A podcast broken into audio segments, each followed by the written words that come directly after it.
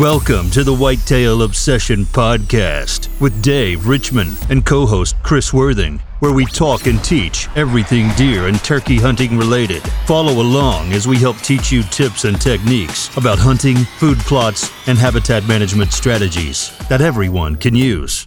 Podcast 25. Uh, Chris can't count that high. 25. If I take off my shoes, I can Are you- count that high. Are you 25 years old? Yeah, twice over. Twice. Plus You're a 50. couple plus a couple fingers. You're 50. Plus a couple fingers. How old are you? I will be 52 in October. Ooh, you're old. Yeah. Are you gonna be able, you gonna be able to do this uh, this Sika hunt we were just talking about?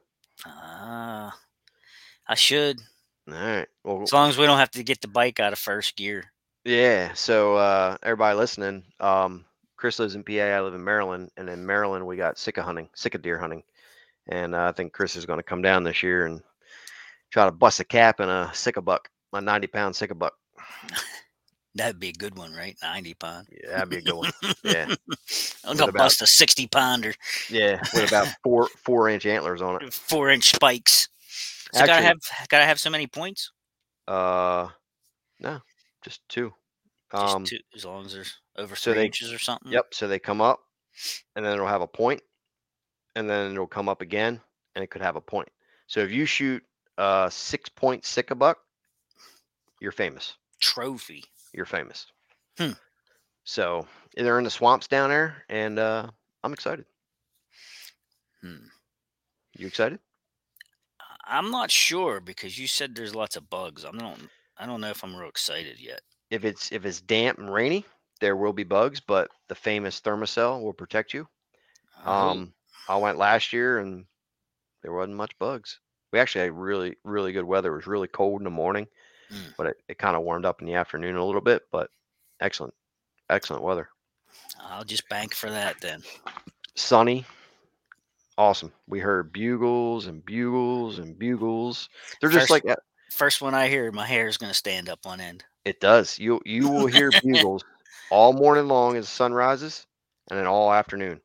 Mm. You will hear bugles every day Crazy. because that is the peak rut of Sika. crazy. Uh, so what's up? What's up with food plots this week? Do anything? I really haven't done a thing because I was waiting on that rain and we finally started getting rain. So. It poured here yesterday and today. Yep, yep, same here, and I'm happy about that. Uh, Mhm. You know, I was afraid to actually put the turf tires in the clover. I was afraid that it was so dry that it would pull it out, so I just stayed off of it. You know, I did Mhm. my spraying a couple weeks ago. It's ready to be clipped though. cool. Uh, had some turkeys in the yard. Got some pictures of a couple gobblers. They still have hens with them. Nice. Why? Why? Why do they still have hens with them? Turkeys wiped you out this year. Uh, they, pfft, I gave up on them. I surrendered. You I quit. waved a I waved a white flag. You're a quitter. Them hens whooped me. You're quit. You quit because of a turkey. I did. How's that make you feel? gobble gobble. Gobble gobble. Um. I switched So- to fish. Yeah, I know. You you quit turkey, switch to fish. hmm Uh, I quit fishing because I have other stuff to do, but I'm getting back into it here shortly. Uh, a lot of stuff going on. But anyway, uh, podcast 25, and I'm gonna start. I'm gonna stir the pot. He's gonna we're gonna- stir it up. We're gonna stir the pot, and uh, You're controversial. Yep, we're going to jump into a topic that's very controversial, and I'm going to give my honest opinion on it from 25 years of deer hunting and consulting on people's property for the last four years. And uh, let's talk about it. And that's the uh, famous uh, doe factory. Doe factory. Yep, you've heard of it, right? Oh yeah. Okay, it's, Yeah, it's I, I'm creating them right now because I have clover plots in the summer. you're doing it wrong. in all honesty, I'm I'm gonna give everybody my honest opinion about this, and I'm gonna tell you what I think's what I think's happening, and whether it's good or bad. So, the whole doe factory thing is when you apparently is when you have summer food, you plant food plots, and you attract does in the summer, and it pushes the bucks off. You have too many does, and then it it pushes the pushes the bucks away. Well, that's not true in my opinion. Um, bucks will come and go all the time. You have some bucks that are on your property and some that don't. So you ever, I'm sure you see it all the time too. Like depending, you know, where you're hunting at, but you'll see bucks all summer long, and all of a sudden the fall comes around and they kind of leave, but then you'll attract different ones. Yeah. So from what I've noticed is that if you do see those bucks in the summer on your property, some of them do tend to leave, but as long as that property has food and um, no, you know, low pressure, they will come back because that's what happened to the buck 210 that I shot last year. Had him on trail camera all summer long, had summer food, and he left for like three weeks or something. Came back and I shot him. Four weeks, I think he left. But the whole idea is planting this summer food and attracting does, doe family groups, and everything, and it just all of a sudden pushes the bucks away.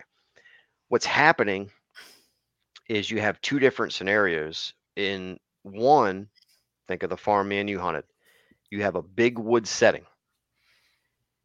Me and you were the only ones within miles of that property that were doing any type of habitat improvement, right? As far as we know, yeah. Yep. So if you were a deer in a big woods closed canopy forest, and all of a sudden you have this hundred acre property, and we're making all ki- all types of habitat improvements, and that property has the best food, where are you going to go? Yeah, I'm going for the buffet. You're going to go there. You're going to attract does. You're going to attract buck. You're going to attract all kinds of deer. We had 15 does in a food plot at one time, And- Sometimes more. sometimes more, and we had all kinds of bucks. Didn't Yeah. push them off. I mean, we we saw bucks and had bucks all the time. Now, in agricultural areas, it's less common that you'll have a doe factory because there's you have food everywhere. So they're not just going to be focused in on one little half acre plot where you got 15 deer in a half acre plot because there's food, quality food everywhere. So those deer can be spread out throughout that area. Um, but here's what's happening is that it's kind of like it's man made because you're improving the habitat and you're attracting deer. If we didn't do anything, those deer could be spread out all over the place and you wouldn't have the appearance of a doe factory. So do does yes, do does like to bed close to food. That's true. But when you create that bedding close to food and all of a sudden those deer are right there, the, the does are bedding close to that food. They only have to move 50, 100 yards. Boom, they're in the food plot. You track all kinds, you have all kinds of bedding close to food. You have the best food. All of a sudden you have 10, 15 does in a food plot because it's the bedding is close by and you have the food, you have the appearance of a doe factory, right? But it doesn't mean that it pushes the bucks away. But this this appearance of too many does could be a quality control, you know, uh, or a uh, a balance number. You know, a property can only really an area can only really handle so many deer per square I mile. was I was I was waiting to make that comment, but I was I might as well say it now then. Yeah. I was gonna say that it's relative to the areas that you're in, Hundred according to your to your buck to doe ratio. You Mhm. know, you're saying, you know, pe- not you saying, but people are saying that it pushes bucks off. You you may not have bucks in the area. You know, uh, Mhm. they might be there, they might be gone. Who knows? Yeah. You know, and how are you making this comparison? I mean, did you did they take inventory of all these bucks that they had and then all of a sudden they disappeared? If they did, that sounds like a pressure a- a pressure uh, situation that they've got pushed off. Not Mhm. why would a doe push a buck off? Right. You know, Now I can see, you know, for instance, like if you have a big woods area where you where you you're the only one doing that habitat improvement. I've the way I see it is you should have a larger food plot because you're going to spread out or you're going to attract a lot of deer and does you know you ever see a picture a trail camera picture or something you got a bunch of does together they they start pawing each other? Well are they playing or are they are they aggravated with each other you know what i mean? Like so kind of like social pressure. Um so the does you know kind of get frustrated but if you have a larger food plot they can spread themselves out.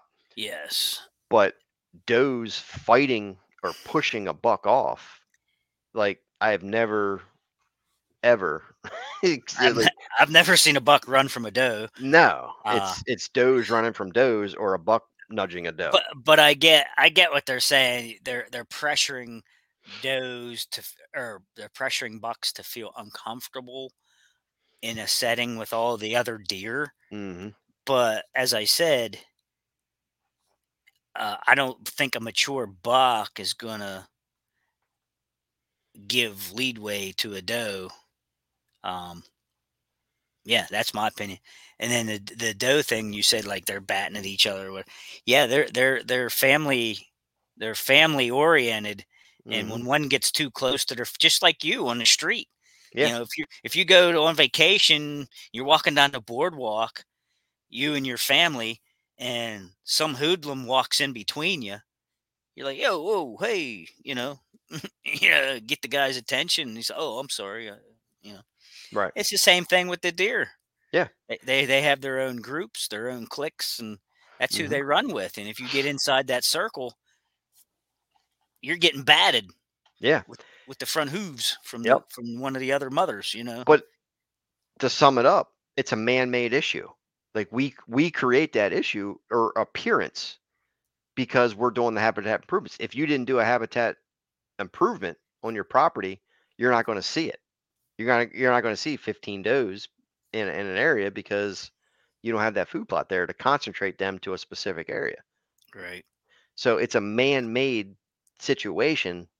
Um, not that it's a that it's a bad thing. I mean, if you do improvements and stuff and food plots and things like that, but it it all it's just it, it's a funny Yeah, but why you why you planting food plots in the first place? Right You're, attract you're deer. attracting deer. right. You're attracting deer, and the more you can attract, that's wonderful. If you have enough food to feed them. Okay, Mhm. now okay, fast forward to the rut. Well, where the does are at, guess what comes next? The bucks come sniffing around the does. So Mhm. eventually, those bucks that you think you spooked off are going to come out of their recluse hiding.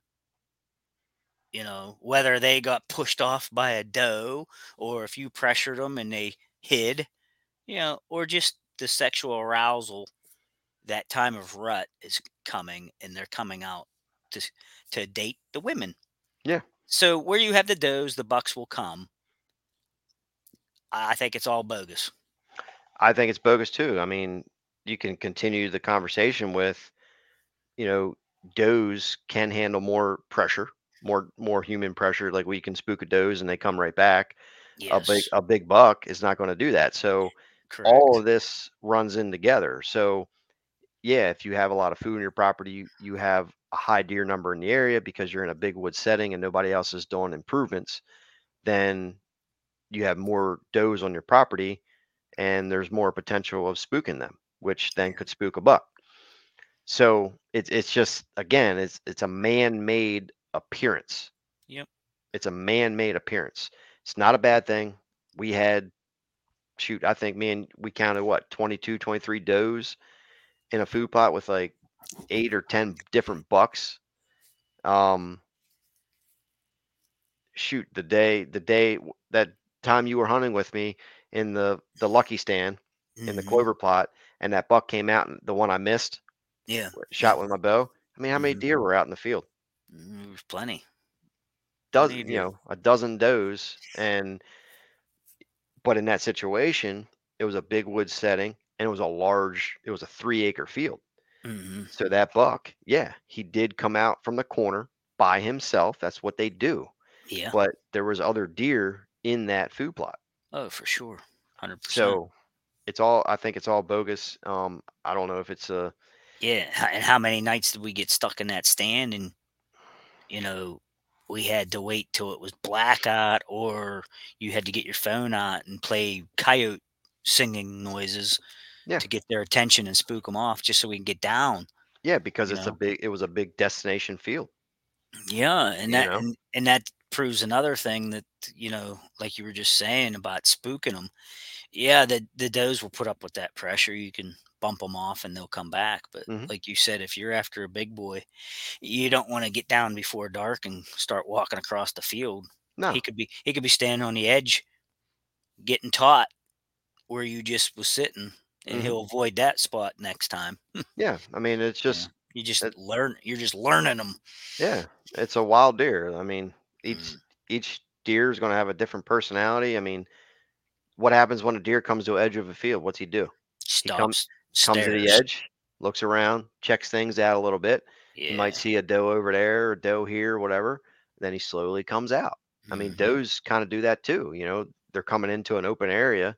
It's danger. You know, Yeah. they're not. There's no cover. Um, but that's my honest opinion about it because I've been asked about it a lot. I actually have a video about this that I made like two years ago, and I said the same things. Like it's a man-made issue, um, or I shouldn't say issue. It's not an issue. It's just a man-made appearance. You know, we create what is called a so-called doe factory, but um, Yeah, but how many how many hay fields do you go past? You know, there's no food plot out there, but it's a it's a wide open field and it's full of deer. You know, Mhm. I mean it, it. But since you put a food plot in, you created a problem. Right. It, it, Yeah. it's it's And a it, bunch of bull. what's the difference if it's in the if you have a food plot in the summer or a food plot in the fall? right? You're You know what I mean? them. You're attracting them both ways. Mhm. Um, I mean, yeah, if the food's there in the summer, you know, th- the does are kind of there. They they make they might find within they might change their home range a little bit, and they might find that area home. But then all you know, so they're there ready to eat your fall food plot. Um, So do they call it a doe factory in the fall? You know what I'm saying? right. It's I, I think it's just a terminology that to just create controversy and sell make I I don't know. Um, but I've been deer hunting for 25 years. I've I've planted food plots for 20 years, and I've never had a problem like that. What about putting on a deer mineral spot? You know, Yeah, are you creating a doe factor or or a buck factory or anything like that around a Right. mineral site? yeah. I It's mean, just something silly. It's just it's it's not even a real thing. Let's put it that way. I don't think I It's I think it I think it's an appearance. I mean, You're funneling deer into a situation where they feed, whether it. it be a buck or a doe. mhm, When they get hungry, they're going to visit that site. Mhm. Period. Yeah. Period. Does you're can fight with each other, but and and a buck can kind of nudge a doe, but I've never seen a doe specifically like like push a deer off, push a buck off. Now, if you're there, if a buck and doe is there, sometimes if a doe or something hears a noise and that doe kind of kind of jerks, then that buck's going to be on alert. That's a different situation though.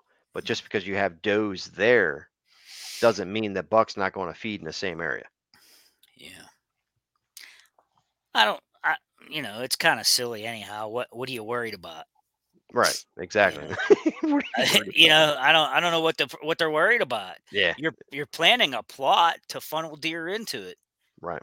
To me, that's success. That's not doe factory. Why is it why is it a big warning sign? Hmm They should be happy their their plot's getting used. Yeah. I see your your buddy has a lot of videos about doe factories.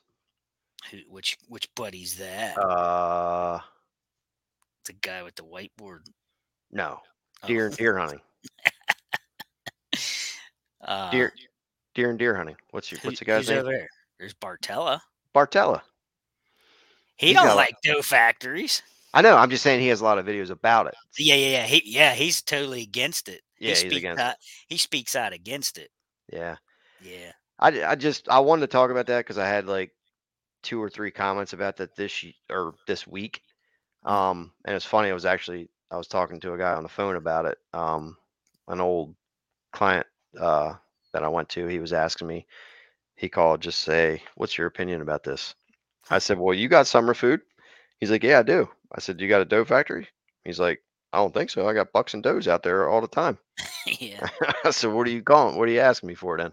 I had I speaking of which, in the feed plot behind camp the other night, uh, Saturday night, as a matter of fact.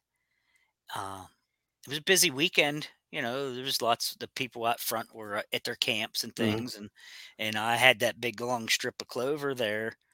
And you know, you've been here and sat around the fire with me and watched deer come in. You know, and they're like thirty yards from us. Mhm. Well, they started filtering out of the woods one after another.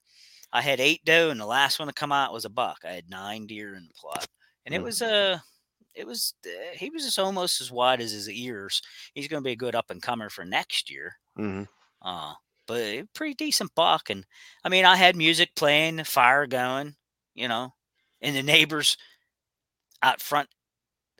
They had a bunch of people up in the fire going, but the deer came right in between us and they went through my plot and stopped and ate for a while. And when they got tired of that, they moved on.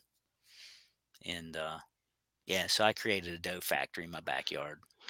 Yep. I just want to say one more thing about it, and then I'm going to shut up about it. But typically, like if you can have like 20 to 30 deer per square mile, that square mile of habitat can usually handle that many deer. You know, you're going to have enough forage, you're going to have enough, you know, food for them. When you start getting above that, when you're in areas, you know, where they're building houses and they're pushing all the deer close together, you know, then that number goes up per square mile, but your food level goes down. So it's the same with us people, hunters doing habitat improvement. Again, so you could have just say you have a you know a square mile and you have 30 deer within that square mile. All of a sudden, again, you are the only one that's putting in a food plot. What are those 30 deer going to do? They're going to come to your food plot. Yeah. And all of a sudden, you're going to have the appearance of a doe factory. It's not a doe factory. You just attracted all the deer in the woods because nobody else is doing anything. And that's where all the deer, you have the best quality food. That's where deer search, you know, search for. You know, they pick the best and leave the rest, um, like a cow. Well, Um, uh, let me be devil's advocate here. yeah, yeah, yeah. What you got? Okay. Okay. If you think you have a doe factory, maybe you ought to check into your woods line. Maybe you don't have any browse in your woods. Mm-hmm. Maybe they're just coming for, for your plot. Mm-hmm. Something to think about. Maybe your woods are so crappy that you need to do improvements on your property to get your browse correct. Mm-hmm. Just a thought. Yeah. Now, now here's a, here's something else. Just not he's thinking. I'm changing gears a little bit, but when when I still lived in Pittsburgh and we had a camp when I was a teenager, we used to go spotting in the area that I live now. Mm-hmm.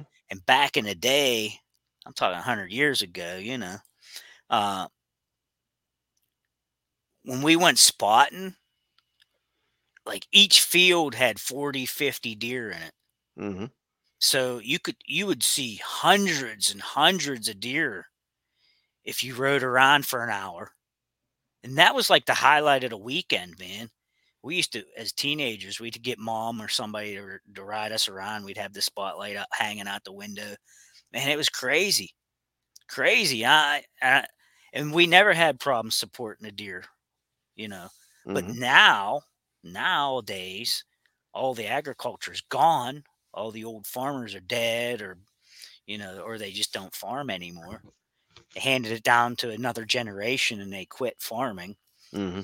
And now, when you go hunting, and the population did go away for a while, and now it's rebounding to the point that the game commission's starting to worry about it again and allocating more doe tags. Now, when you get around, you're lucky you see 15 deer in those fields that I seen 50 deer in. When I was a kid down Eastern Shore, there used to be a place called Remington Farms. My parents used to go there when they were kids. They they took me and my sister and stuff. We would ride through the park.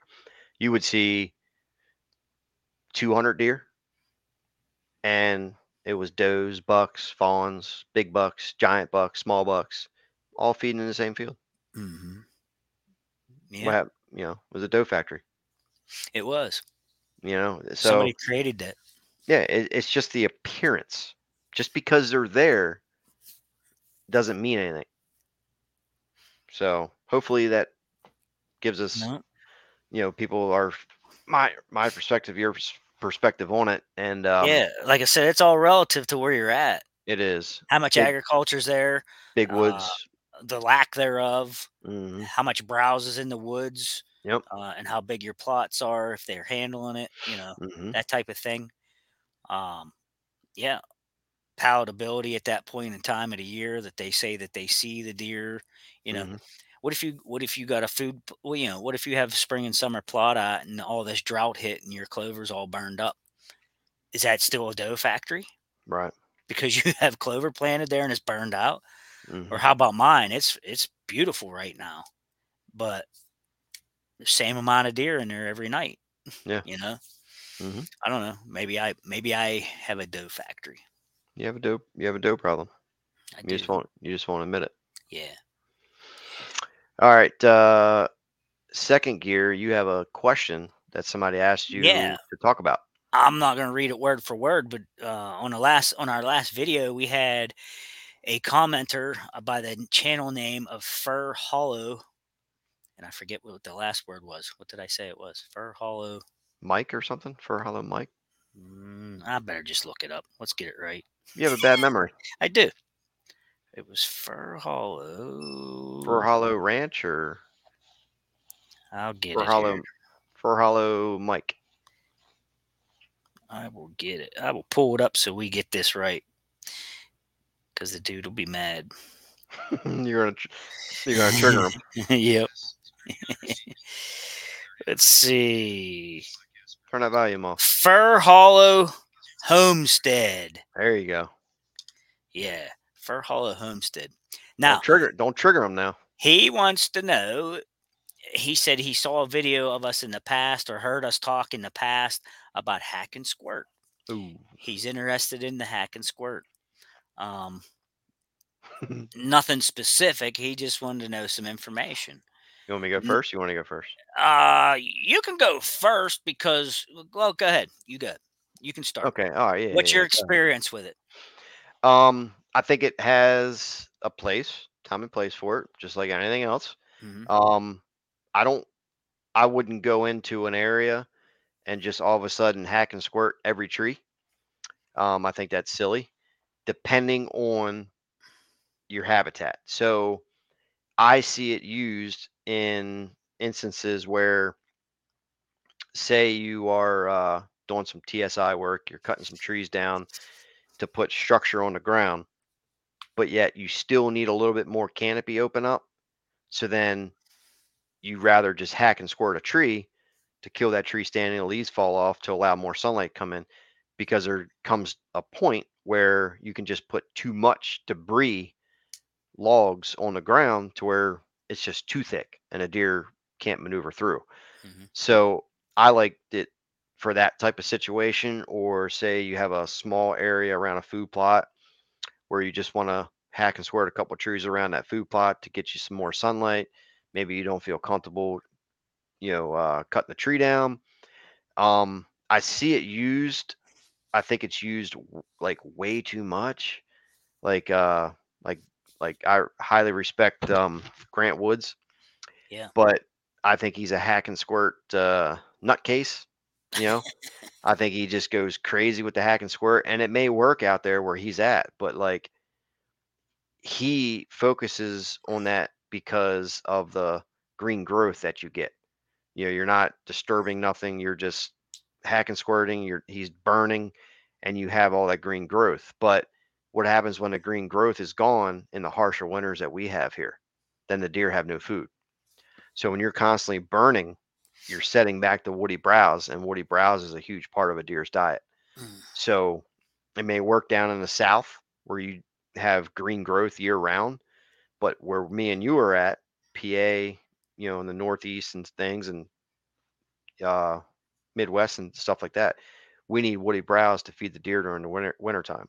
I just I just had this thought. Uh, it just popped when you was talking about it. It just popped in my head, and, and not beating Grant up because he's an intelligent guy. Heck yeah. I like him. Um, but I just when you were saying this, it just popped in my head that y- you know he does all this no-till stuff and things because he doesn't like to use chemicals. He said he will use chemicals if things get out of hand, hmm and he will use them. But um, but he doesn't like to use chemicals on his food plots. But he's more than more than able and willing to to poison the trees and kill them with chemicals. Right. You know, I just, I just thought of that now. I'm thinking, yeah, you know what? You're right. He he is a hack and squirt nut when it comes to that crap. You know, He is, and I I don't like when he goes to all these properties and all he recommends is hack and squirt, yeah. like on everything. It's like like chill. Like well, uh, okay. Are you, are you finished? uh You said everything you want to say. I'm done. Okay, he's done. I'm calm. I'm calm. Okay, okay. What I was going to say was when he suggests that to someone, they might not be experienced at it and knowledgeable. Because I'll tell you my experience now. I don't have a lot of experience with it, but I tried some of it at my house here because I have a situation where I have some plots down in the woods that I Situation. Situation that I hunt over down here, and uh, I had to thin the woods out pretty good just to get the plots in and be able to get the implements down there to make Mhm. these plots. But I did not, I did not like, I did not like thinning the woods out too much. So, but I wanted to open the canopy, and I didn't want to drop too many trees because it looked totally bare down there. And sometimes when the deer come in to come to the plot, like you can tell some of them are too nervous because it's too open. Mhm. So I opted to go hack and squirt to open the canopy.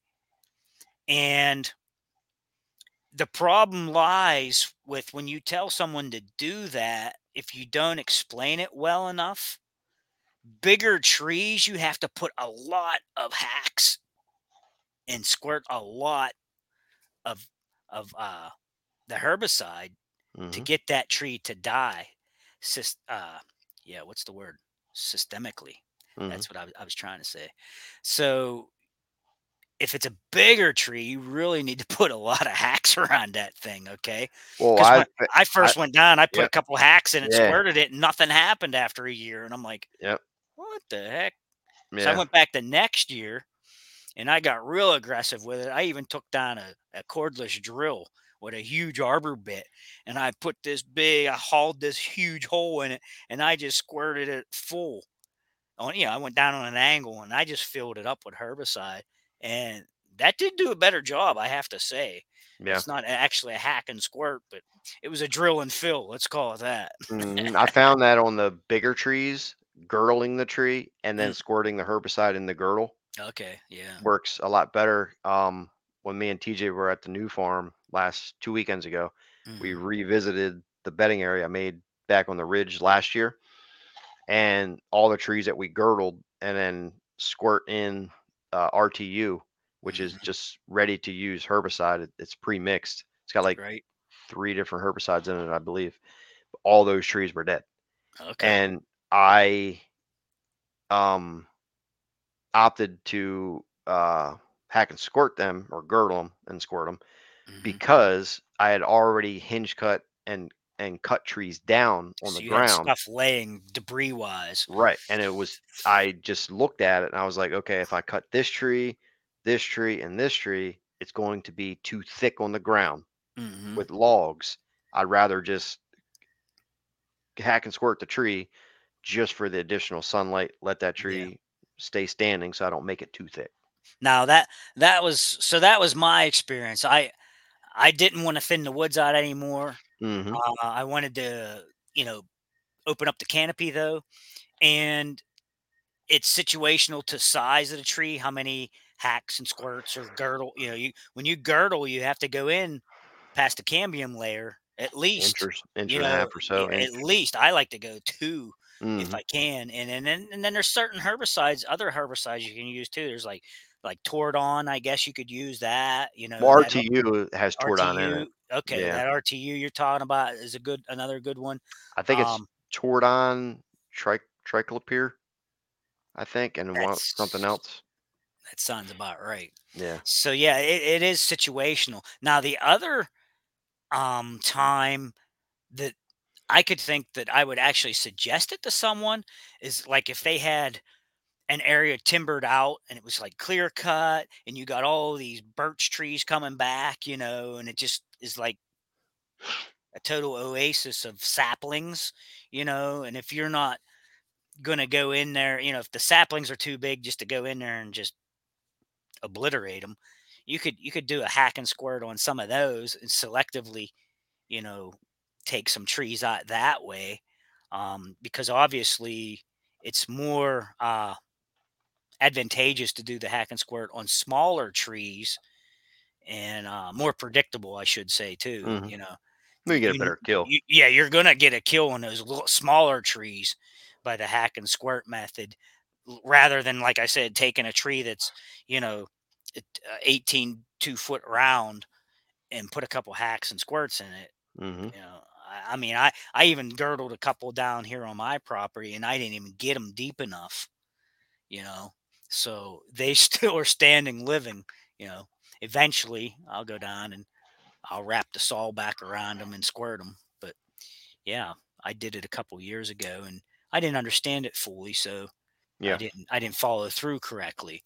You know, so there. I mean, Yeah. they, they- if you don't know I'm sure there's lots of videos out there, but there again, that's why we're talking about it now to try to, you know, through our experiences, educate. Yeah. I think it has a time and place, and I don't rec- sure. recommend it or even do it myself very often, but Yeah, it does. Maybe, like I said, down south, warmer climates, I could see it having a beneficial effect where you don't want to cut the tree. You just want to Yeah. kill it standing, Yep. allow that sunlight to come in. You get a flush of green growth. Um, and that's what deer, you, you know, you could have 10, 11 months of green growth. Me and you on the Northeast and in Midwest and stuff through that area, we don't have that. No, Our, our green growth is gone by what? End of October? mid October sometimes. Yeah, depending on you know frost and things. And then we're without green from November, December, January, February, March, and April. You kind of start getting a little bit of you know the honeysuckles start start greening up and Yeah. um Start getting rebound in your plots with the Right. clover and the you know the greens. Yep. so we're deficient in greens um for five months. So that time of year we need the woody browse. So fire, you know, fires for us are not beneficial very often because it sets back the woody browse part. Mm. So hack and squirt has a place. Um, Yeah. I'm not against it. It it does Nope. work. But for Hall of Homestead, I hope that answers your question or you found something interesting in that. Thanks for the uh the question and comments on the video. We gave it to him in a couple different Yeah, things for him to think about for sure. um because we don't know where he's located. Yeah. So no, um, keep keep the questions coming. Uh, keep watching. Uh, subscribe if you're not a subscriber. You can get over to my channel, City Sticker Chris, and listen and Mhm. watch the podcast. And how's the uh, how's the listening end going on the uh, listening platforms? still going up, Still rising up. So still that's good. People are listening, and uh, we appreciate it. That's episode 25, guys. Yeah, I had a birthday. I'm 29 or 39. I'm old, and uh, you're a fi- you're a fisherman, Chris, and uh, I'm one year older. Yes. 25 in the books. Thanks for having us. Listen in next week. On See ya. 26. 26. We out. Later.